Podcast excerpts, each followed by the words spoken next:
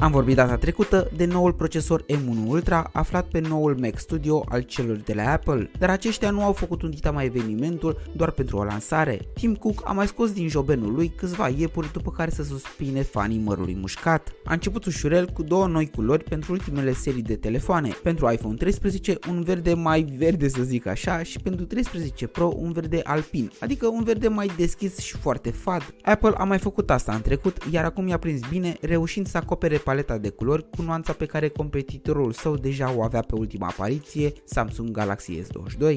Tim Cook a continuat apoi cu lansarea noului iPhone SE, varianta cea mai ieftină din line-up-ul lor de telefoane. Ajunsă la a treia generație după cel din 2020, păstrează din păcate fix același design și schimbă doar procesorul cu cel pe care îl regăsim deja pe seria 13, A15 Bionic. Telefonul pare acum o Dacia 1310 cu motor de Ferrari. Nu pot să-mi dau seama de logica păstrării unui design folosit prima dată tocmai acum 7 ani începând cu iPhone 6. iPad Mini a primit și el noul procesor M1 și designul folosit deja pe iPad Pro și iPad Air, lăsând în secolul trecut doar pe veteranul iPad simplu, ultimul care a rămas cu designul învechit. Mă aștept ca și acesta să primească aceste îmbunătățiri prin vară sau toamnă. Ce să zic, nu mai există respect pentru cei în vârstă. Apple apoi a pus pe masă ce avea mai bun, noul calculator Mac Studio despre care am vorbit data trecută, dar și un nou display, Studio Display. Un frățior mai mic de 27 de inci pentru celălalt monitor aflat deja în portofoliul firmei californiene, Pro Display XDR de 32 de inci și într-adevăr mai mic în toate cele, prețul la jumătate, rezoluția de 5K a ecranului IPS,